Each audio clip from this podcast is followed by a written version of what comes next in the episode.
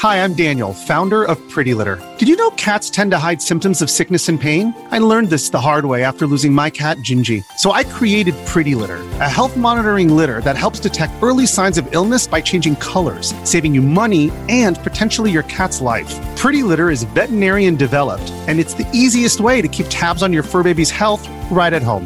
Go to prettylitter.com and use code SPOTIFY for 20% off your first order and a free cat toy. Terms and conditions apply. See site for details.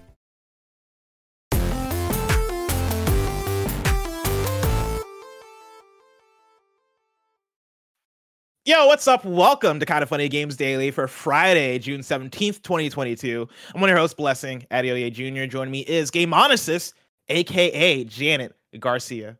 Yo, what's good? Janet, it's been day three of me and you being on a show together, and I feel like this might be a record. Yeah, maybe. What was the um? Oh yeah, because I we did KFGD and then and then PS I Love You Yeah. and then this. KFGD PS I Love Wednesday, Fridays. PSW Even though y'all can do that when Greg is here, but it was like I feel like that's still originally us. You know what I mean? That was originally us, and that's the thing is Kevin still keeps the graphic on every single Friday, and I don't think Kevin realizes that that's a me and Janet thing. Even though it it still makes sense. 'Cause I- I think it is I PS I was- Love Fridays. I think I was the one that uh, was originally here for that PS I Love uh, whatever it was. PS I Love 'Cause the yeah. one that I have, the image that I have is uh, for whatever reason Tuesdays. I Oh. don't, I don't have a Oh. Friday one. I don't know why. Interesting. were we together on Tuesday ever? I don't think we Where were. maybe we were. Maybe this is before Gary Whitta switched to Tuesdays. Was it me? I think this yeah, was that just might have been Widow one- Wednesdays or something. And then I think this was just a singular Tuesday that we did where Barrett was over prepared, but now he's never prepared again. Yeah, cause like I, I, it's it's been a minute since I've ran games daily with you two consistently. You know. Mm. Janet, how's your Friday? It's going. I um you know, I was talking to you before this that I'm like I thought I was hosting for a second, so I was like overly prepared. Like I sat down here and then I'm like, oh, I have time to do some emails and stuff. But it's it's going good. Um it's faceplate Friday.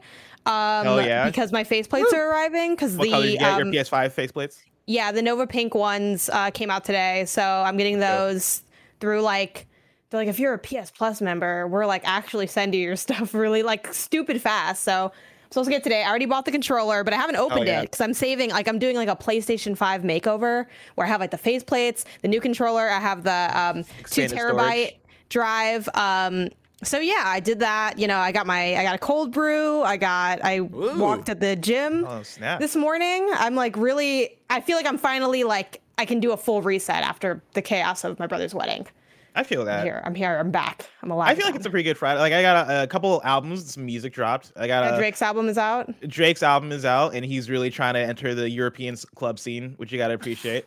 Uh, Logic dropped a new album that has 30 songs for some reason. They all sound the Wait, same. I thought he retired. It's Logic. of course he There's a didn't Jay-Z retire. retirement This man can't He's a Twitch retire. streamer now.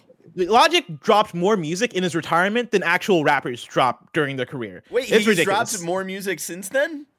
He last year he dropped a mixtape. Like What? Uh, coming out of yes, I did- Yeah, I Logic dropped that. so much music. he dropped a third. He just dropped a thirty song album. I started listening to it and I was like, I don't have time for this. It's like it's good music. Like he has it's the boom bap sound. He like has some cool features on there. Like Action Bronson is on there. Royce the Five Nine is on there. It's good stuff. But I'm also like. 30 songs? Really, my guy? On the same day as Drake? That's not his fault. You know, Drake kind of screwed him there. But even still, and then Chance the Rapper dropped a song. Chance the Rapper song, really good. Actually, a really good song. I really liked it. It's But yeah, new, Mu- new music Fridays uh, is on fire, and then also uh, Omori. We talked about uh, on PS Love You that went up this morning. Omori new game dropped, and I so like I bought it 30 minutes before it was available for free on Xbox Game Pass. hear. They dropped it surprise like as I a mean, surprise were drop you on gonna Xbox play it on Game Xbox Pass. though, or were you gonna want to play it on your Steam Deck? Well, here's the thing. Here's the thing. Yesterday, I went and I figured out how to actually connect Xbox Cloud Gaming through my Steam Deck because I was like, enough is Oh, enough. Yeah. There's a whole library here. I want to figure out how to make this work. It took quite a few attempts. I was like getting one specific step wrong and I couldn't make it work until I did make it work. And let me tell you, Xbox Cloud Gaming on the Steam Deck is dope as hell. Like I booted up Omori and I was like, fuck, this is like playing it, you know, native. Um, and it is like through Wi-Fi and all that stuff, and it's it worked pretty well. Like I, I tried switching to Forza Horizon Five, and that's where I, that, that's where I really noticed. Okay, this is cloud. But even still, It was really playable. I was very surprised by it. And so, if you have a Steam Deck and you're looking to get access to your Xbox Game Pass library, definitely check out Xbox Cloud Gaming. Like, set that up. That'll help you out a lot. And also, Microsoft has a whole page dedicated to helping you out, like with all the steps and stuff. But yeah, no, it's been a it's it's an exciting Friday. I got that. Got Neon White. Got TMNT. Yeah. Very excited to get off the show and experience all those things. Yeah, yeah, same. Hell yeah. Well, enough about that. Let's talk about today's stories, which include Final Fantasy VII Remake Part 2 getting announced, Dragon's Dogma 2 getting announced, and more getting announced because this is Kind of Funny Games Daily. Each and every weekday at 10 a.m. live right here on twitch.tv slash Kind of Funny Games. We run you through the nerdy news you need to know about. If you're watching live, you can correct us when we get stuff wrong by going to kindoffunny.com slash you're wrong. If you don't want to watch live, you can watch later on youtube.com slash kindoffunnygames, roosterteeth.com, or you can listen later on podcast services around the globe by searching for Kind of Funny Games Daily. Remember, you can use Epic Creator Code Kind of Funny on all Epic Store and Epic in-game purchases like Rocket League and Fortnite to help support the channel. To be a part of the show, to patreon.com slash kind of funny games where bronze members or above get to write in, and silver members or above get the show ad-free with the exclusive daily post show. Housekeeping for you, merch of the month is here, uh, designed by Campfire Design. Bring your summer vibe to another level with our KF Summer Collection that is available right now on kindoffunny.com slash store. Barrett's showing it right now if you're a video watcher. Let me tell you, this bucket hat, it's fresh. I'm not a bucket hat person. Uh, But I would bucket, rock hat- this bucket bucket hat. hats have been coming back for for years at this point, blessing. And Yeah? it's, it's really peaking uh, up right now. Bless, I had like one of the coolest bucket hats uh like a while back. This was probably six years back, and it was just like this I feel like an oxymoron. The coolest bucket hat? yeah, the coolest bucket hat, and it was just this terribly designed bucket hat with just like all of the Pokemon you could ever think of, just like all like Okay, kind of that's a cool out. bucket hat. But the, it was like it was one of those like it's so badly designed that it was like kind of cool, you know. Like, I it was, love like that. I would rock that but bucket not hat. ironic, you know. Are you a hat guy, bless? Uh no, it depends. It depends. Like I, I do like the like flat brim hats sometimes. I do have a closet full of a bunch of hats, but like uh, ever since I started growing out my hair more, I felt less inclined to rock hats because I don't want to like fair. mess up the messy situation I already have up here. Um, but like you know, if I if it matches, I do have a hat that matches this exact shirt that I could I could get on my get in my closet and actually rock. Oh, If I'm gonna do get the hat, I'm gonna get the hat. do I'm gonna get the hat. While oh my god, Blessing we're gonna does see that, hat I do want to. blessing. Yeah, I do want to show off the shirt because, like, a, a little farther away, it's hard to tell. But if we zoom in, it's made up of all the kind of funny smileys. Look Oh, at that. It's it's it's given the the PS5 design where you look at it and it has the symbols on yeah, there. yeah, exactly. I didn't look notice that actually when I first saw it. Yeah, that's cool. I like a, a more subtle vibe to it. I think it's cool. Blessing, I'm Yeah. gonna be honest. I want you to take that hat off. It ma- it almost matches too much, right? It's like oh shit, you got the shirt Can- with the hat. Can we do a poll in the chat? Like, don't leave the hat on the whole show, but can we do a poll in the chat um, on like, is the hat is, is he pulling off this hat? Because I'm I'm still not sure. you don't think I'm pulling off the hat? I think you're pulling Is off it- the is hat. my- is I'm my gonna. head I'm the gonna way, the yes. way you're I don't want to wearing it, at least right now, it's one of those ones where I f- it looks like it's too small for your head, Oh, it's definitely not. but it looks. I, like I it. mean, I think it might it be my looks hair. like it. Like my hair might be pushing I up. think I you don't just know. lean into it. Like you know I also what I mean? want to ruin Like my hair. you're drawing too much Yeah, your attention hair's to it. is your hair looks too good. Don't be uh, don't be me where I wear my hat too much and then my hair always looks like shit. Are you gonna make it a bucket hat summer? I'm down to have a bucket hat summer. Jane, are you with me? Am I down to have? a- Uh, I don't know. I mean, I do have to go clothes shopping soon. I don't know. I want to like ha- like I want to wear more hats, but I I don't know if I'm. I- I'm doing a whole like revamp, so hit me up in like two weeks and we'll see what wh- how I come out the very, other side of that. Very excited for the Janet Garcia. I. I I thought it was thick boy summer, but you know we can have that discussion somewhere else. I mean, it's a lot of stuff. it's filtering in and out, you know. It's a couple things. Going forward with more housekeeping, a new PS Love You XOXO is live, and it's all about Last of Us Part 1 and our deeper thoughts on it. You can catch that right now on youtube.com slash kind of funny games and on podcast services around the globe. And then a new episode of the Kind of Funny podcast is live, and we decide what the official drink of Kind of Funny is, which I thought we already decided that. I thought was, that was LaCroix. I thought that was a, no, thing we already new, decided. new new conversation about what the official like Oh, drink of kind of funny is, and maybe maybe it's the thumbnail, but maybe it isn't. Whoa. Who knows? Whoa, who knows? You can catch that, of course, on youtube.com slash kind of funny and on podcast services around the globe. Thank you to our Patreon producers, Gordon McGuire and Fargo Brady. Today, we're brought to you by Shopify and Athletic Greens, but we'll tell you about that later. For now, let's begin with what is and forever will be the Roper Report. It's time for some news. We have five stories today. Ah, Schindler's Dozen. I almost accidentally said one story because I was like, I was all over the place. I was going through the doc, making sure the five was right, and then I got to the top, and I was like, I started number one, and I was, I got messed up. Story number one. We got a whole bunch of Final Fantasy VII news. This comes from Casey David Weir Taylor at IGN. Square Enix has revealed the first trailer for Final Fantasy VII Remake Part 2, and it is officially called Final Fantasy VII Rebirth. Revealed during Square Enix's 25th anniversary event uh, for the original Final Fantasy, the second part in the company's planned multi part series will release next winter in 2023. And I don't, I don't know if they officially. This, this is me outside of the IGN article. I don't think they officially said 2023. They just said next winter. But jumping back to the article, Rebirth appears to divert dramatically from the plot of Final Fantasy VII, where it was left off in Remake. Keeping with the ways in which Remake already indicated the sequence of events might not be the same as fans of the original remember. Uh, in the trailer, we got to see a lot of Crisis Crisis Core's Zack Fair, for instance, who was supposed to have died at the end of the original Crisis Core, but was set up for an appearance during Remake. Since we also got an announcement of Crisis Core remake called Crisis Core Final Fantasy VII Reunion today, it's likely we see all these stories dovetail into something new and unexpected. Final Fantasy VII Remake Intergrade was also announced today for Steam on June 17th as well, and is compatible with the Steam Deck. Final Fantasy VII has become a sub-series all of its own in recent years, with Ever Crisis, a remake in a very different form, uh, Final, Final Soldier, a mobile battle royale, and even more spin-offs promised.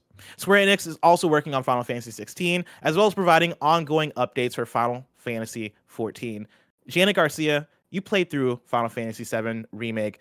How excited are you for both uh not Ever Crisis, uh Crisis Core, Final Fantasy 7 Reunion, a ridiculous title, and uh, Final Fantasy 7 Rebirth? Um, I guess like I'd lean more heavily on Rebirth just because everything else, it's like uh, my entry point into Final Fantasy was Final Fantasy VII Remake. Like that's the only one I've played. So everything else, I am not as sure about, even though like my my feelings on Final Fantasy VII, and I've mentioned this on you know probably KFGD at one point, and and definitely PS I Love You. Um, love the combat, love the mechanics and the systems. Don't love the story. Don't know what's going on. It's at the point where if you spoiled it for me, how would I know? You know what I mean? Like mm. uh, it's it's all it's all kind of messy. Um, but I'm really excited for Rebirth because I just wasn't I just wasn't expecting it so soon. Like we had Intergrade, um, and that definitely gave an indicator that okay, we're you know we're moving along. But when this was first kind of talked about, it seemed like such a big and also sort of unknown quantity in that we haven't seen a remake done in this like fashion, I don't think, where it's sort of not just reimagined, but also broken up into additional pieces to kind of construct something that might be really different than what we had before. We don't really know. Um, and then when they initially talked about it too, it was a lot of we don't know how many parts it is, we don't know how long it's going to take. Like we're here for the ride, and you're here with us. So yeah. I'm pretty surprised to see that it's coming out so soon, and that just generally with this IP, they're having such an aggressive push um, in terms of the content they're putting out and the cadence of that content, um, which is you know really cool. I mean, like I said, Final Fantasy VII remake, um, super critically acclaimed, and even with my criticisms of it, I do have um, respect for a lot of what it does. Um, so yeah, like I was really surprised by this. I never would have thought it would come out this quickly, and now I think it's interesting too because you know, like the the crystal ball of game of the year, like top ten, or like you know award category stuff for 2023 is kind of starting to take a little bit of shape. Obviously, you never know how a game is until you actually play it, so I don't want to start giving it its flowers because it hasn't come out yet. Mm. Um, but it's, it's starting to. It's nice now that we're starting to see also how 2023 um, might what it might have in store for us. But what about you? What what's your excitement for this? Are you going to play all these? Some of these? Are you gonna? You said you're going to dip back maybe into the old ones to see what's going on. Like what's yeah. up? What are, what are you up to? I'm I'm very excited. I'm I'm similar similar to you, where Final Fantasy VII remake was the first Final Fantasy game that really made me fall in love with a Final Fantasy entry. Like I had tried plenty of Final Fantasy games in the past, and none of them really could do it right. Like I tried 13, I did try original seven back in the day, and like I by that time I felt like I just uh, the game was too old. You know, I like I felt like it hadn't aged as uh, as well as I would have wanted it to for something that I wanted to try out and go through all the way. And then yeah, like I tried out 14 with friends, couldn't get into in, uh, into that. And I've just I at that point decided that Final Fantasy just wasn't my franchise. Final Fantasy VII Remake brought me in, made me fall in love, and made me so uh, excited for the future of Final Fantasy VII that right after I beat Remake, I immediately picked up Final Fantasy VII, the original PS1 game on PS4, uh, and started playing through it. And I got about 15 hours in. I got far enough to where I was like, all right, I'm way past the remake content. And now I'm deep into oh, I don't know where to go anymore, right? Like I am lost. And if I don't like if I don't pick up guides and start playing alongside with a guide, I don't know how I'm, how I'm gonna do this. And so I fell off for that reason. Now after watching these new trailers, I'm like, shit, man, I might pick I might pick uh, Final Fantasy VII back up because I like Uh, the way that they're treating this one entry of the Final Fantasy series, right? Final Fantasy 7, the way they treat it with such reverence in a way where it is its own franchise that, you know, has so many entries in it, like it by itself. I think is so impressive. And I think it's really exciting for people that do really love Final Fantasy 7 because I remember back in the day talking to friends who were like, oh man, Final Fantasy VII is the greatest game of all time. That was always the back and forth, right? If you're a Nintendo kid like me, right, you're like, oh man, Ocarina of Time is the greatest game ever made. Whereas the PlayStation kids were like, oh man, Final Fantasy VII is the greatest game ever made. It was always this back and forth conversation. And I had one of those, friends that was such a Final Fantasy VII person, and I wanted to understand it. And now that I now I've gotten to get into Final Fantasy VII remake, finish it, beat it. I'm like at that point where I'm like, oh no, I get it. You know, like I, I, I'm, I like there are moments in that Do game that made me tear up. I mean, there's no way, there's no way I can get to that point, right? Like I didn't play Final Fantasy VII the original in 1997, you know, so I don't, think I don't think I, I could ever get to that mindset. That said, Final Fantasy VII remake is probably like one of my favorite games, right? Like I put, it's in my top 30 probably of games that I've played ever. Like I legitimately teared up in moments of that game, right? And I think a lot of that comes back to you, a lot of that comes back to like combat and exploration, all that stuff. I really enjoyed how that game plays. I really like the the uh, combat system, but then also just the characters and like the emotions expressed in their face, and like Barrett when he's looking for uh, his daughter, and like the fucking Yeah, like I don't have a. Barrett Courtney when he was looking for his daughter, like. There are so many good As far as moments in. Final Fantasy VII Remake that I still think back. As far as you know, Bear, and I still think back to where I'm like, God damn, was that a was that a good game? Like that was one of those experiences that I put alongside my first time playing like Last of Us, or my first time playing God of War. Like I view Final Fantasy VII Remake as being a part of that. And so for the fact that we're going to get, or seemingly get, unless it gets it gets delayed, um, Crisis Core Final Fantasy VII Reunion this winter, and then the winter after Final Fantasy VII Remake Part Two Rebirth. Oh my god! Like I am ecstatic. I'm so excited. Let's talk it. about that winner. Wh- When do you think realistically this means for both of those games? I I think for Crisis Core, I want to. I, I think they they might be aiming for the end of this year, but I think realistically we see it early next year. I want to say February March is when we see Crisis Core, Mm. and I I think that means that Seven Rebirth will probably be early 2024. Yeah, I gotta imagine. This is this is me reeling back my expectations because you also got to think right. Forspoken seemingly this fall, right? Like um uh uh Final Fantasy uh, 16 is coming out next year. Like, are you gonna have three Final Fantasy games?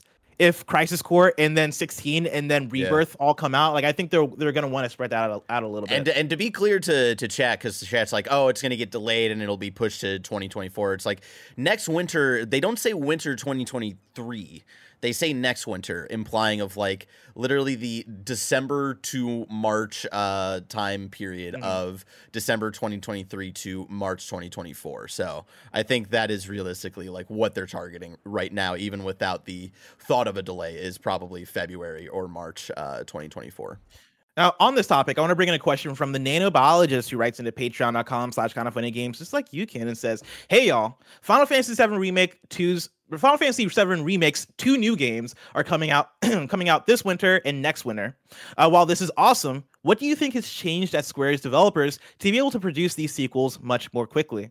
Does this give hope regarding when we'll get Kingdom Hearts 4?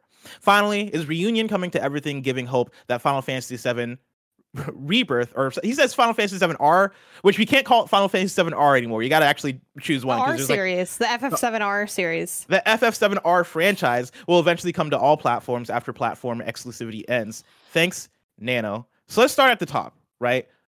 What do you think has changed at Square to make it so they're so that they're able to churn out these games a bit more quickly? I think maybe just prioritization and like how they've divided up the teams and what they feel like they next want to work on. Like I think you you can well, I don't want to say you can get anything done because obviously there's like limitations to things, but I think with Kingdom Hearts, like like does this give hope to Kingdom Hearts coming out faster? No, I wouldn't say so. If anything, I think that's a slow a slow burn and has been. I think if anything, now looking back, and obviously like it's easy to say this with the hindsight of now seeing how quickly this cadence is lined up, but they sort of it it now makes sense when you think of Intergrade in context. Where when Intergrade came out, I was like this is like I was surprised that came out as well because I'm like I don't know what the like DLC to part of a remake of one game. Like it just seemed really odd. Um, like it seemed like it was even stranger than the original idea they had. But I think now looking back, that was their kind of slow rolled plan of we want you to constantly be talking about Final Fantasy VII remake or some Final Fantasy VII R, um, right? This R series, because we're going to keep giving you bits of content and conversations. And like, it seems like since that game came out, the conversation has never completely stopped because there's always been a little something to talk about. Um, but yeah, obviously, without like having more insight to how they go about that, you know, it's impossible to pinpoint. But that would just be my guess, like a you know division of of labor, and then also like the strategization on how they want to get everything done. And then I imagine like two, it's still of the same game. Like they have obviously they're changing things, but like they have probably more of a through line than like making something from complete scratch. So I imagine that also has like a positive impact in terms of the speed in which they can produce these games. Yeah, yeah, and I, I 100% agree. I think a big part of it is prioritization, right? Final Fantasy VII is not just a game now; it is a franchise, and so let's treat it like a franchise where we can have iterations coming out on a consistent basis. And then I think when you greenlight Final Fantasy VII remake, and you when you greenlight it being a multi-part series, you're doing that planning it out from the start of hey, we are going to work off of the same engine for all these games. We are going to spend time uh, on this first one, making sure that is, it is built off a foundation that can then be taken and used for the rest of the games. I assume that the combat system is going to be very similar throughout all these games. I assume that the models, like the the uh, presentation, all that is going to look very similar uh, between these games. I'm sure some of these games will look better than others because we're in a new generation. And Final Fantasy VII Remake part one, I believe, is Unreal Engine 4. I believe they're probably going to transition to Unreal Engine 5 for future iterations. Those are still both Unreal Engine, and I think that that transition is going to be very smooth. But yeah, like you're going to get those games hopefully looking and running even better once we once we get to the once we get to Rebirth and once we get to the third iteration of that. But yeah, like I think these are all working on the same bones. I'll think about it in the same terms as you would think about a Ocarina of Time to Majora's Mask where Majora's Mask came out like a year after Ocarina of Time, and that is because Majora's Mask is basically a remixed Ocarina of Time, right? Take those assets, you know, uh, find new ways to like, mm. spru- uh, not even spruce it up, but like, you know, add in more more creative um, uh, ideas. Through, like literally, the time loop uh, mechanic in that game was made to help them not make new assets and stuff like that, and just like keep reusing uh, the same ones. Yeah, and, and I think Final Fantasy VII remake the remaster. remake the remote. We'll, we'll, we'll that, will happen. We're gonna get that by the PlayStation Six. But yeah, like I do think it is for them a lot of no man. We have the assets, we have the we have the models. Like we are gonna be reusing a lot of stuff from the previous games, and I think it's gonna be fine because they are coming out so close to each other. I don't think anybody's expecting from the ground up new, brand new recreations of what Final Fantasy VII remake is. Right? Like people just want the, another iteration uh, in that series, and, and so I think with that, it's, it's gonna work pretty well for them. The last question yeah. I have Does the remake trilogy ever come to Xbox? Oh yeah, that's actually another uh, Nato Nato's questions. It's interesting because Crisis Core Final Fantasy VII Reunion, again ridiculous title, is coming to everything, right? It's coming to PS4, PS5, Switch, Xbox Series X, Xbox One, and Steam. But it seems like Final Fantasy VII Rebirth is not, and Final Fantasy VII only listed for PS5 at the bottom only listed for PS5. Intergrade, of course, is now on Steam, but isn't coming to Xbox yet. I don't know. I think when it's all said and done, you see it come to Xbox. But maybe during the process of them actually coming out, the the PS5 has. I see something happening. one day everything comes to Xbox. I think I see something going on in my mind's eye here. Mm-hmm. I, I kind of uh, theorized about this like right off the heels of the the live stream yesterday and our reacts content uh, that whatever exclusivity deal that Sony made with uh, Square included uh, some sort of like uh, bullet point of like these can't come to other console platforms until all parts are out, or you know one part can't come out uh, to other platforms until the next part is out. I, I think it's one or the other in that uh, scenario. So maybe Xbox finally sees Final Fantasy VII remake once Rebirth comes out or you guys or Xbox uh, fans don't get any of them until the entire trilogy is out, and then even by then, has Sony bought Square Enix at that point, and then it's all Oh yeah, that's the that's for sure. The other thing is, I do think that at some point Sony will probably buy Square Enix. I think it's inevitable. And so yeah, once that happens, does Xbox actually ever get Final Fantasy VII remake? That's gonna be the question. But I think right now, yeah, there is some ink on paper somewhere that is, hey, until all these games come out, like we we, we have this deal, or yeah, until the next one comes out in the series, that's when you can go back and put out the the, the previous one. I think that makes sense. because the fact that like Crisis Core was everywhere, and in the same conference they only say uh, Rebirth PS5. Like there is some sort of like they're not saying it openly, but there is a subtle like yeah the like the seven remake titles specifically have some sort of exclusive deal. I also do want to going back to the to Final Fantasy VII Rebirth for a second, talking about that trailer a little bit. One of the things that we talked about a little bit, but didn't get to actually expand on um, uh, yesterday when we did our live reaction to it. Holy shit! Like this game looks wild, right? Like you got the scene uh, of Cloud walking next to uh, Sephiroth and then walking around, and like of course that seems like it's it, this seems like it is right uh, when you get out of um, um oh the original city in Final Fantasy VII and you get into the open open area and then you're exploring you get the flashbacks uh with Cloud and Sephiroth you imagine that that's what's going on here but also this looks like it could be open like if not open world at least like open area type gameplay which is huge especially when we're talking about these games being churned out at such a quick pace like if you're telling me you've designed this game and like in, with big open areas in mind because that's how Final Fantasy VII, the original game, progressed, right? Like you start off in that city and then you leave, and all of a sudden everything's open uh, in this overworld. Like that's insane if they're able to pull pull that off. That's the thing that I'm really excited uh, to see about it. I just Uh, want to see more big birds. I do want to see those big birds too. Big then one Bird was really good. That was like the be- that that the dance at the club and that mission where you find the cats. Yeah, that mission was cool. I mean, I still, I always, I always go back to the plate falling. Like, I want to go back and just play that that chapter of the plate falling, because that shit was that shit was drama. That shit was poetry. Thank you, Bear, for bringing up Big Bird. I also did like I played so Guys much of that Big Bird, I gave you Big Bird. Thank you. I played so much of that game. I'll try to, you know, obviously we're gonna move on, but like I'll try to look up Mm-hmm. my hours played because I worked on the guide um, alongside um, Casey and a freelancer that I'm not forgetting the name of. I'm sorry. I want to say I want to say Brian Burnett, but now I'm not sure. Um, and but my my assignment was the side quests, and the worst thing about being a side side quest in a guide is it means you have to also do the main quest because you can't do this, get to the side quest until you do all the main quests. Um, so I did like a lot of I played a lot of that game. I played almost every side quest. Um, so yeah, I Oh, like yeah. lived. I was I was living in there, so it'll be kind of fun to not have to do that. Get ready to live in Final Fantasy VII for a while because these games are going to be coming out. It seems like yearly at this point. Which What's I'm the third game for. called? We don't know yet. No, guess. I'm Oh, okay. guessing. I put on Twitter Final Fantasy VII Requiem just because I think Mm. it's I think it That's sounds good. sick, and also like Requiem. Requiem is like you know like you're seeing something off, kind of like it has the, has those vibes. Like the only thing is that they are leading it to the re like you know remake rebirth Requiem. You know you can't say Reverse? Requiem. Yeah. Uno reverse. Uno- Someone Final says Fantasy resolution in the in the chat. Uh, someone else says reborn, which is probably like that's probably a good one. I do Um, like the uh, idea. I like Fan- Cameron Fanbyte has an Kennedy's article idea. guessing them. I, I like. Cameron Kennedy's idea that just to make make everyone go insane. The last one is just called Final Fantasy VII Part Three. That would be Oh, amazing. yeah. I hope so. I would love that. I love that so much. Final Fantasy VII Revengeance. Give it to me. For now, let's move on to story number two. Uh, that's not it for video game announcements. Uh, Capcom is developing a Dragon's Dogma sequel. This is Jay Peters at The Verge. Capcom is developing a sequel to its 2012 high fantasy action RPG Dragon's Dogma, the company announced on Thursday.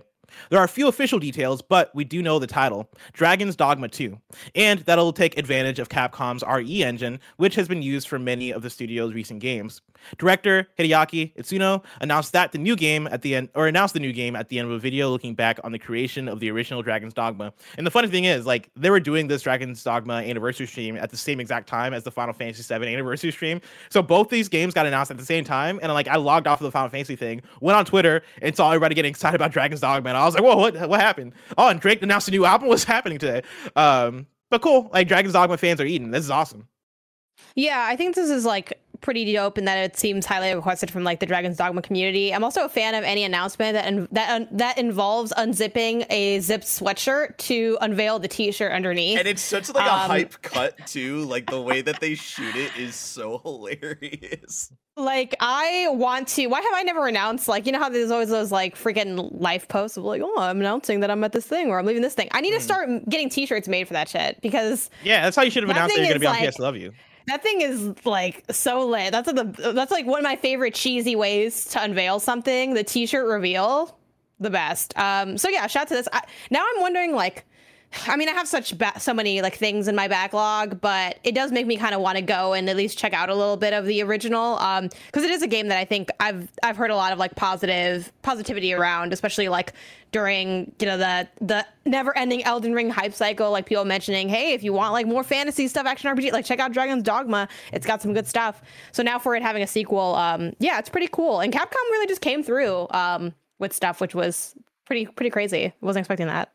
Yeah, in a weird way, like even though Capcom had one of the worst showcases, I feel like they've had some of the best presence during the Summer Game Fest when you're talking about uh, Street Fighter Six, uh, this, and like quite a few of the other stuff they got going on, right? Like a lot of people are into Monster Hunter Rise Sunbreak as well, yeah, um, uh, and all the the Resident Evil shit as well, right? Like they've been killing it this summer in terms of act, the actual content that they have to show. Yes, and I'm I'm surprised that like this wasn't there, right? Like this wasn't at either a showcase or at like Summer Game Fest or at PlayStation State of Play. Like I feel like Dragon Dogs, Dog, Dragon's Dogma 2 is a that's big what, enough deal to where you That's what I don't there. like about like the summer like and this isn't like Summer Game Fest's fault necessarily, but like whenever it's not E3, it's always like 2 months long for some reason. Everyone's like what mm. if I hmm. just kind of did my own thing whenever it was hot outside?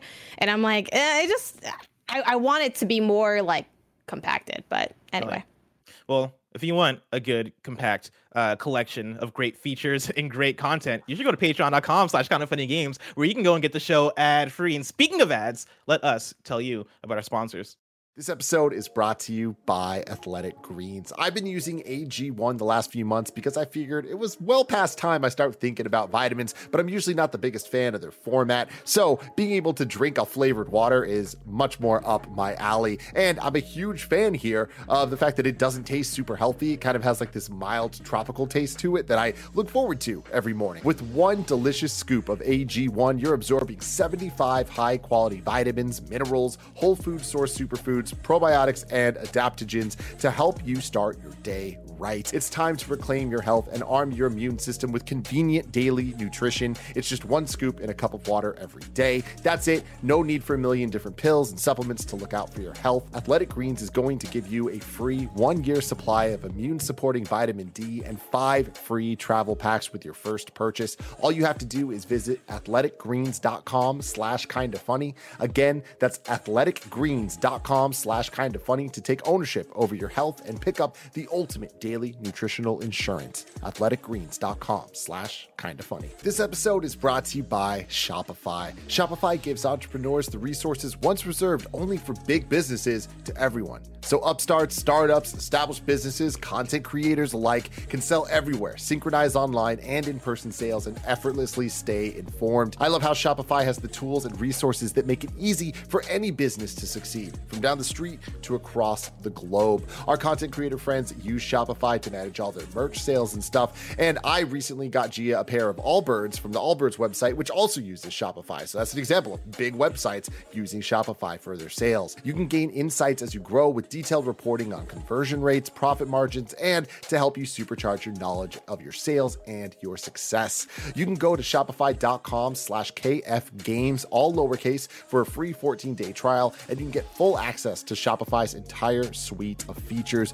Grow your business with Shopify today. Go to shopify.com slash KF Games right now. That's shopify.com slash KF Games for a free 14 day trial. Shopify.com slash KF Games. Story number three, Janet. Activision Blizzard internal review finds no evidence it ignored harassment. This is uh, Brendan Sinclair at GamesIndustry.biz. Activision Blizzard today released a summary of an internal review that found no evidence company's senior executives looked the other way on harassment claims. Quote, contrary to many of the allegations, the board and its external advisors have determined that there is no evidence to suggest that Activision Blizzard's senior executives ever intentionally ignored or attempted to downplay the instances of gender harassment that occurred and were reported, the report said. The report did not address the Wall Street Journal's reporting that Activision Blizzard CEO Bobby Kotick overruled an HR department determination that a co-head of Treyarch be fired over an allegation of sexual harassment. Quote, the review of contemporaneous uh, documentation and statements by relevant individuals shows that the media criticism of the board and Activision Blizzard senior executives as insensitive to workplace matters is without merit, the company said. It acknowledged that there were, quote, some substantiated instances of gender harassment, but said there were not evidence of systemic problems. It also pointed to external advisors that it said uh, agreed with the board of directors' findings. Quote, over the years, the company has appropriately disciplined and exited employees to ensure that our practices match our policies, it said. Quote, there simply is no room at Activision Blizzard for anyone who does, who does not practice our corporate value of providing a safe, inclusive, and welcoming workplace uh, that serves as a model for our industry, end quote. The report did not address a report that Kotick himself once threatened to have an assistant killed, something the company called a, a quote, obviously hyperbolic and inappropriate voicemail uh, that Kotick had already apologized for. Nor did it, nor did it address an arbitration settlement Kotick reached when a flight attendant on a private jet he co-owned alleged he fired her for complaining about sexual harassment. Beyond the results of the internal review, Activision Blizzard listed reforms it has made, like quadrupling the size of its ethics and compliance team since the DFEH suit was filed, instituting uh, a zero tolerance harassment policy, waiving mandatory arbitration for individual sex- sexual harassment and disc- discrimination claims uh, for incidents occurring after October 28th of 2021 and quote making progress in ensuring there are diverse slates of candidates for all open positions end quote. Even though the company fought a shareholder proposal on that issue early last year. This is basically and this is the that's the end of the article right? This is basically activision blizzard being like hey man you know we did nothing wrong. Don't worry about it all right? It was all good. We checked we checked we looked in our room. No bodies in there. No bodies in our closet. We checked it looks clean. Don't worry about it. Don't come in here though but you know don't worry about it. Yeah pretty much. And i, I think to the um, you know sort of the differentiation of like having oh there's some some substantiated instances of gender harassment but said there was not evidence of systemic problems. Um, i feel like that is just such an easy gray spot because you can just kind of argue that oh these are like one-off instances exactly. like sure this happened but it's not systematic um it's like and the, who said it wasn't systematic we did about ourselves and granted they do say that they have some you know people outside of the board also weighing in on this but the fact that you know i did see a lot of people talking about oh the and i saw you know barrett pull up the the Fanbyte um sort of uh, lead into the, their own reporting on this, saying like, "I have found I've done nothing wrong," a kind of situation. Um, yeah. yeah, which it's it's unfortunate that um, this is sort of I think the process for coming to this conclusion because I think it is one that many uh, justifiably so find unsatisfactory in terms of really doing uh, the due diligence. I think to really researching and thinking about what qualifies as systematic and having people that aren't that don't have a vested interest in the results coming out as we did nothing wrong being involved in it. Um, so yeah. yeah. I mean, I think it's just an, an, additional layer of the unfortunate circumstance surrounding it. Um, and I, I, think it sucks that the report didn't address these things that are pointed out because they're really, really terrible um, and definitely should have, have been at least been included in that. So it, co- um, it yeah. comes back to like the role of HR being to protect the company and not the people that, mm-hmm. that work at the company. Like this is upsetting, but it's not necessarily surprising. Yeah. Uh, and I want to uh, give a shout out to a tweet from uh, Imran Khan. Uh, Imran quote tweeted Fanbyte's uh, write up of this, uh, and he said, "So the reason they did this is because the investors are about to vote on whether they're satisfied with how Activision has been handling the harassment claims. If they are, and it's rigged that they will be, uh, Kotick well, Kotick gets his old salary back and a twenty-two million dollar bonus. Fuck so yeah, this, this to the end of time, dude. Yeah, dude. Yeah. So like, this is one hundred percent them being like." All right, like how do we get Kotick's money back? All right, cool. Let's just, you know, let's say we didn't find shit, right? Because they didn't really look for shit. Uh, and to your point, Janet, right? Like it is also them being like, hey, one-off instances. It seems like there's nothing sy- systemic going on. Um, you know, I think the one thing that I will say I'm still thankful for is that there are still people doing doing the work to make sure that uh, all all of the the bad shit sees the light of day at Activision, and there's still I believe there's still like you know undergoing like investigation by uh, from like multiple different people um, looking into all the shit going on there. And so hopefully we see uh, good stuff come out of that. But that is your Activision Blizzard update uh, for the week. Story number four. In some lighter news, Epic launches crossplay tools for Steam and Xbox, or sorry, Steam and Epic Game Store. This is Danielle Partis at GamesIndustry.biz. Epic Games has announced a new crossplay tool uh, that'll let developers connect their games and communities across different storefronts and platforms. As it stands, two players that own the same game on two different storefronts cannot play with each other. With this tool, developers can enable crossplay across two services. In a blog post, Epic also said the tool will also let players roll their friends friends lists across multiple platforms into one single list, as well as uh, as well as offer search tools uh, and game invites across the two launchers. The tool currently works between the Epic Game Store and Steam, but console and mobile functionality is also in the works. Quote, Crossplay gives all friends the opportunities the opportunity to play to come together and create fond memories across interactive experiences, uh, said Epic's senior director of online services Simon Allais. Quote, we are in the fortunate position to drive change in the industry with crossplay tools for all developers, and we believe that connecting friends and communities will take the gaming industry to its next major growth spurt and its next billion players. End quote. This is exciting stuff. Yeah, well, obviously there are challenges that go into making crossplay work, so I don't want to act like it's oh, just flip the switch and turn it on for everybody and it's going to be great. But I like that um, crossplay is becoming so much more standardized in the industry. Um, it's something that I feel like in a lot of ways, a lot of us couldn't have imagined um, back when we were still living the okay well where are you getting this thing on okay we all got to be on mm. the hmm. same thing because if not you know I, I, feel like now it just seems so antiquated um, and i like that now when games come out i mean it still is unfortunate that there are plenty of games that come out that don't have crossplay um, but it's now like a standard question to ask about it and it, there's a little bit of that expectation and that that pressure um, on teams to figure out ways to make that work and i think for across like epic and steam is super convenient just because I feel like in a way one of the I mean there's probably like a lot of beefs people have with like Epic and the Epic launcher, etc. For me, I've never really been super invested in that because I barely play on PC to begin with and I'm like whatever, I'll just go wherever to get whatever I have, whether it's like the free games on Epic or it's through Steam,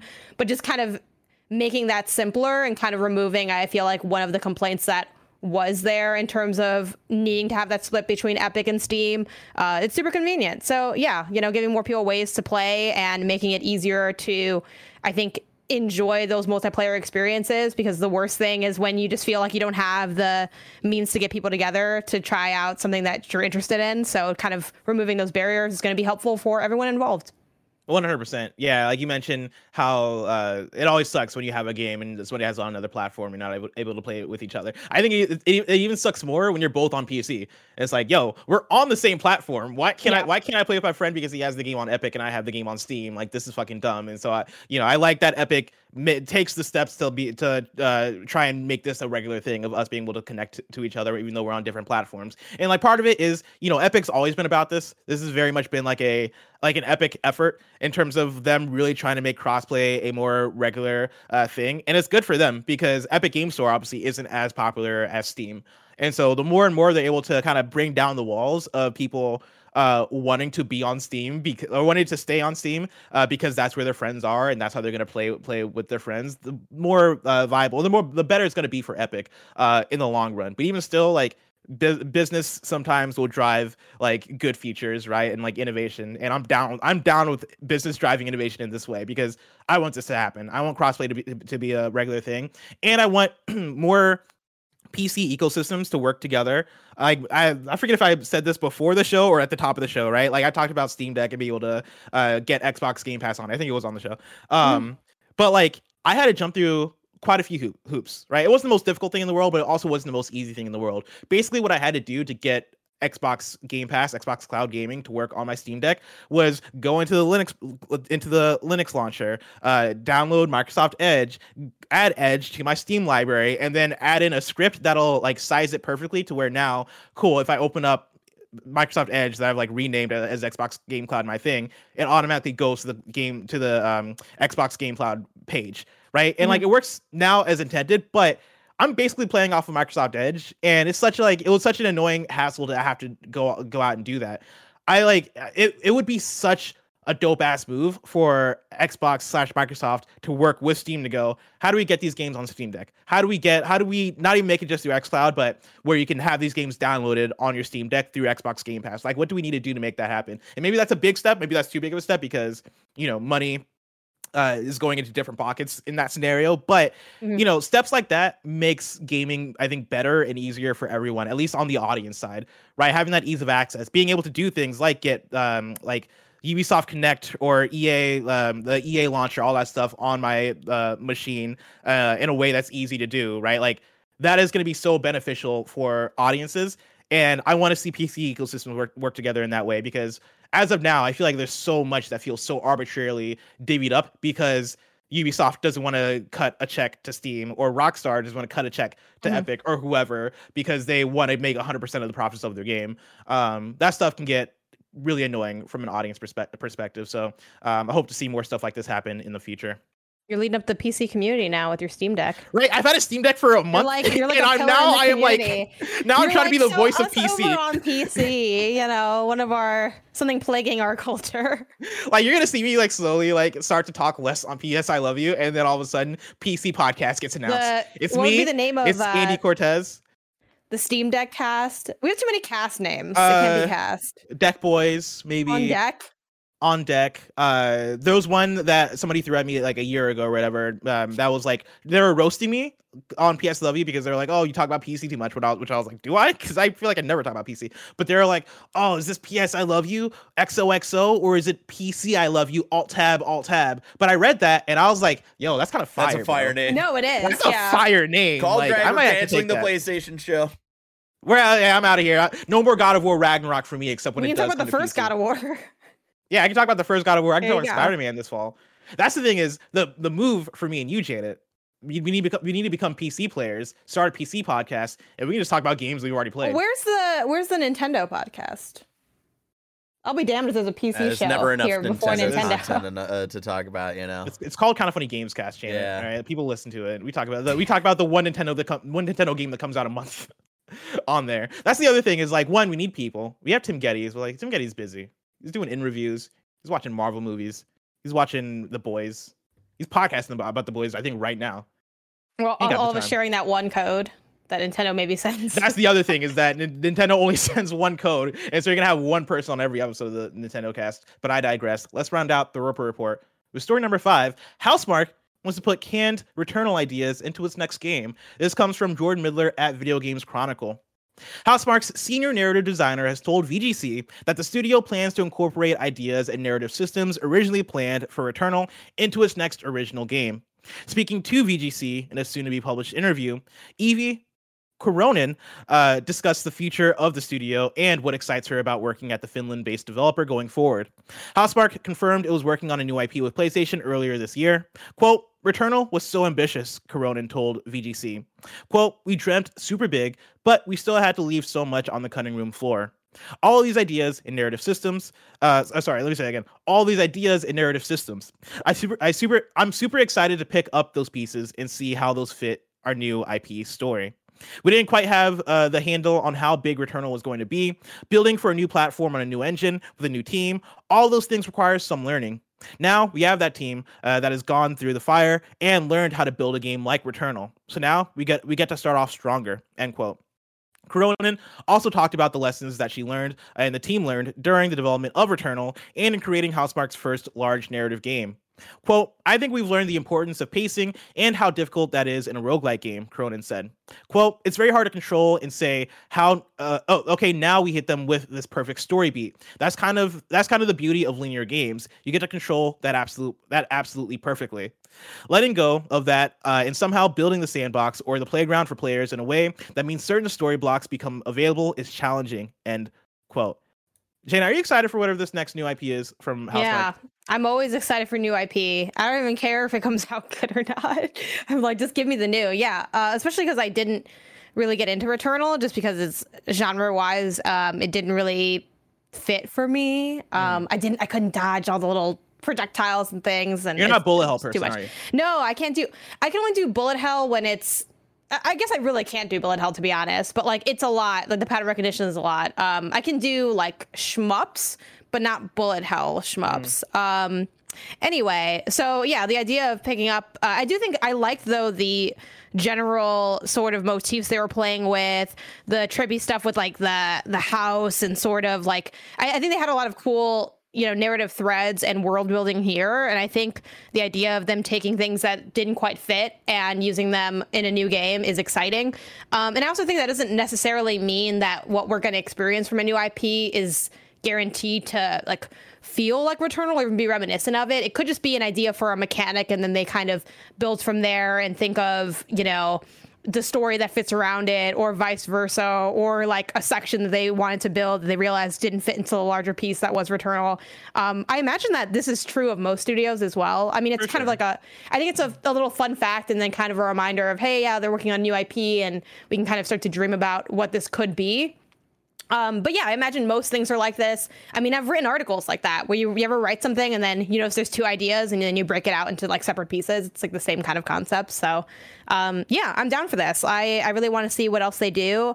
Um, I don't know how different it'll be, but I, I kind of hope it's really different. I like when um, studios play around with um, vastly different ideas and kind of see, you know, what sticks. And also, I think it helps avoid stagnation as well. So, um, yeah, I'm excited. What What about you? Are you excited for their next project? Oh, I mean, so much, yeah. Like Returnal, uh, I think was my game of the year last year. I forget what I actually said was my game of the year. I think it might have been Returnal though. Uh, like I fucking love Returnal, and Housemarque as a studio is so talented. Uh, and like them saying that, hey, we have some ideas that like we weren't able to get into Returnal. We want to get into their next game. I'm like, hell yeah! Like you guys are they're so creative and so I think polished when it comes to gameplay systems, specifically arcade, arcade uh, gameplay systems. And so I 100% believe them, especially playing the Returnal DLC. It's like, wow, you guys made a whole new game here, like building off of the bones of Returnal. It's really impressive to see them loop in like all like all these different ideas into just the DLC like for sure they got stuff that they're that they're working on uh, for the next game that probably was able they weren't able to get in here and like it makes me think that hopefully the next game is something that's still arcadey still because that is their their specialty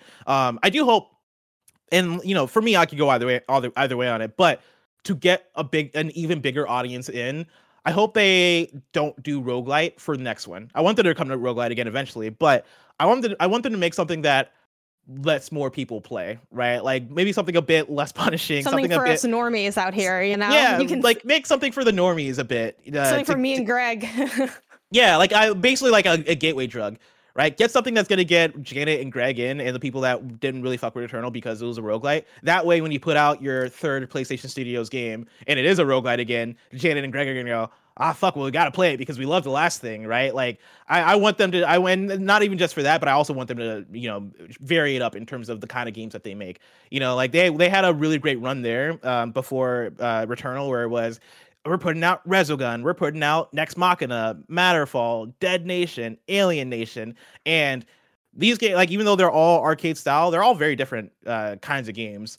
And again, I think that comes back to the brilliance of that studio. I think they're so creative and have so many different good gameplay ideas. And I want to see like what is the next run from Housemarque, right? What is the what is the Dead Nation to Returnal's Resogun, if that makes sense? Like I want to see I want to see them dive, diverge that way, um, and then come back and make another Returnal just for me. Janet, I can't wait to see when Returnal 2 happens. But that is for sure so far away. Returnal. If I want to Re- Returnal, if I want to know what's coming out to Mom Drop shops today, where would I look? The official list of upcoming software across each and every platform, as listed by the Kind of Funny Games Daily show hosts each and every weekday. Yeah. Out to man, that was a great note you hit there, Bear. That was almost like uh there's a song in the Drake album where Drake hits that same note, and I was like, I don't know. Does he actually hit that same note? You know, not as good as you did. Okay. Not as good as you did. Okay. Out today, we got Around the World for Switch. Around the world, around the world, around the world, around the world. Is that a is that a re- reference? I've not heard that before. Yeah. What? what? What is that? What? what? What is that? Yeah, Daft Punk. Yeah. Oh, okay. Someone in oh, chat who's good at video editing, I need you to splice Janet's version into the real version of that song. Post it on oh Twitter God, yes. and at Blessing Jr. Please do. Um, was that which the, album was that? Uh, like was that a recent uh, one? The one with the one that's like the cover is black and the lettering is like white. Is that like the same album as Get I Lucky? Mean, that's, that's like that's, no. Because Get Lucky was my yeah, shit. that is. Uh, I'll I'll look into it. You read the rest of the things. I forgot the name of it. I think it might just be I think it might just have the same. The name is the title. I think potentially it's the one that has People one more time. People are very upset with you in the chat. Uh, that I don't know this around the world song. Really? Yeah, yeah. I would have. I would have not even Greg admitted Miller, that. But, but people are. Uh, people are. Discovery really was the album I think. When it comes I don't, to I don't remember. Daft Punk. Here's the thing, right? No, because not, you I'm, remember the whole Greg Miller Daft Punk well, yes. saga. And look, I'm not gonna. I'm not gonna hate on Daft Punk but like Daft Punk, they're not fucking Britney Spears. You know what I mean? Oh, chill, chill, oh, chill. Okay. It might be, it might be homework. You know what I mean? They're not Bruno Mars. They're fucking Daft Punk. Up. I need we're not gonna, shut the fuck up. We're not gonna act like Daft Punk is the fucking oh. most popular act in the world. Everybody, everybody Dude, knows the Daft Punk you singles. Gotta stop. No, they fucking don't. You gotta stop. It's you Daft Punk. People, stop. Know, people definitely know Daft Punk. Like people know two Daft Punk songs. It's uh, "Get Lucky" and it's the song that Kanye made famous. No, stronger. All right, those are the two fucking Daft ah, Punk songs that people know. Shut the fuck up right now because and the you know Daft that I'm Punkies right. are coming after you immediately. All five of them are gonna come into my DJ. Sure, yeah, come at me, Daft Punk. Okay, you said you weren't gonna hate, and then you're doing exactly what Greg did. You're doing exactly I know, right, what he did. This is what happens when you corner me. All right, I get defensive. A quick, a quick aside. Also, like I, I wasn't gonna. Re- I was surprised that you didn't know the song, but I wasn't gonna you know, mm. I wasn't gonna ham it up. I will say though, for music moments on kind of funny history, I do love the um, Greg who is um, Cactus Jack. That conversation is like one of my favorite tangents ever. Where it's like, oh, this is like this person's like, oh, it's a wrestler. It's like, I mean, it's both, but like, yeah, like for oh, like yes. who is Cactus Jack? When you ask people who is Cactus Jack, people aren't thinking wrestling necessarily. Like, anyway, I just thought that was funny. I will say when you said Cactus Jack just then, I did not think about Travis Scott. I did think about uh Mick Foley. Oh yeah, yeah. I'm sorry. I, mean, I think, I, think of, I, I know of both, but it was funny to see like y'all both talk about who is Cactus Jack. Continuing on with out today, we got Barn Finders for Xbox One, Deep 8 for PC, Deep Diving Adventures for PS4 and Xbox One. That's funny. Deep Diving Adventures is also what I call looking for the next Daft Punk single. Because I have to dive, also, to dive deep. It's like, oh, where is this thing? They actually did. They actually did just retire. Yeah, that's right. That's right. Daft Punk hate. You got that today. All right, Shaq, uh, sorry, here's, the thing, here's the thing. I'm muting. But it's a fake retirement. A fake retirement? I have to, well, you know, so the music retirements are always kind of fake. It's like we're oh, yeah. retired until the light bill comes, Look at and Logic. then it's like, hey, we're coming back, you know. But Logic yeah, retired. They, like Shaq, Shaq points out, they retired and they actually retired, unlike Logic, who like retired for attention for, at like, this point, and then they've was only like been retired for like two years. Yeah. But we'll see. I'd be shocked. Final Vendetta for PS5, PS4, Xbox Series X, Xbox One, Switch, and PC. Hidden Objects Collection Volume 2 for Switch. Omori, go check that out for PS4 and Switch. Oxide Room for one, uh, Oxide Room 104 for PS5, PS4, Xbox Series X, Xbox One, Switch, and PC. Plunder Dungeons for Switch and PC. Tales of Aravorn, Season of the Wolf for PS4 and Switch. Time Rift for Switch, which I feel like I've gone through after learning that everybody apparently loves Daft Punk. Just, this must be a fucking like why Mandela effect situation. and then Zangion is out today for PS4. Uh, new dates for you: Nintendo Switch Online adds Pokemon Snap for N64 on June 24th, and then Khosrow and Shiren is releasing for Windows PC and Xbox consoles on July 13th. Deal of the day for you. Uh, this comes from Video Games Chronicle. Final Fantasy VII Remake Intergrade. New Steam page confirms that Square Enix is offering a 29% launch discount for uh, until July 7th, which temporarily takes the game's price down to $49.69. Nice. Now it's time for kindoffunny.com slash you're wrong, where you write in, let us know what we got wrong as we got it wrong, so we can correct it for those watching later on youtube.com slash kindoffunnygames and on podcast services around the globe. Of course, y'all are writing in here with Daft Punk bullshit, all right? All two of you. All two of you are going crazy in here. You're an asshole. I'm tweeting out about this right now from the account. The two, the two of y'all are going wild in um, here about Daft like Punk. Per- you, both, you both must be members. The people in chat who were like, um, cancel the blessing show. Oh man. Let's see here. Uh, Maybe just the crisis core thing. I think for you're wrong. Yeah, I don't know what this first thing is. Uh, what's Rem- the crisis? Crisis core reunion is a remaster. I'm not taking that as you're wrong. You're... Wait, what did they say? No, I want to. I want to hear what they said because we're. Grezik says. Grezik says the Square Enix website calls Crisis Core Reunion a remaster, not a remake. I'm not buying it. yeah. I mean, do they call it that? I mean, I mean, if they call it that, they call it that. I'm not going to agree with them. Right? Yeah, like that's a. Re- I feel like I, w- I would. I, I don't know. I don't know. I mean, I think I would probably just take it for. Yeah, they say a remaster, so I don't know. I mean, it it, it looks really good. So like, is that why you're not you're hesitant to say that it's? Re- I mean, it looks uh, like it's, it's not like they're remake. just. It's not like they're just upresing the original PSP game, right? I mean, it says that they this is their description. For example, the graphics have been converted to HD with all the 3D models from the characters being fully refreshed. But I mean, I think if they Did call it say a remaster, in the I, trailer?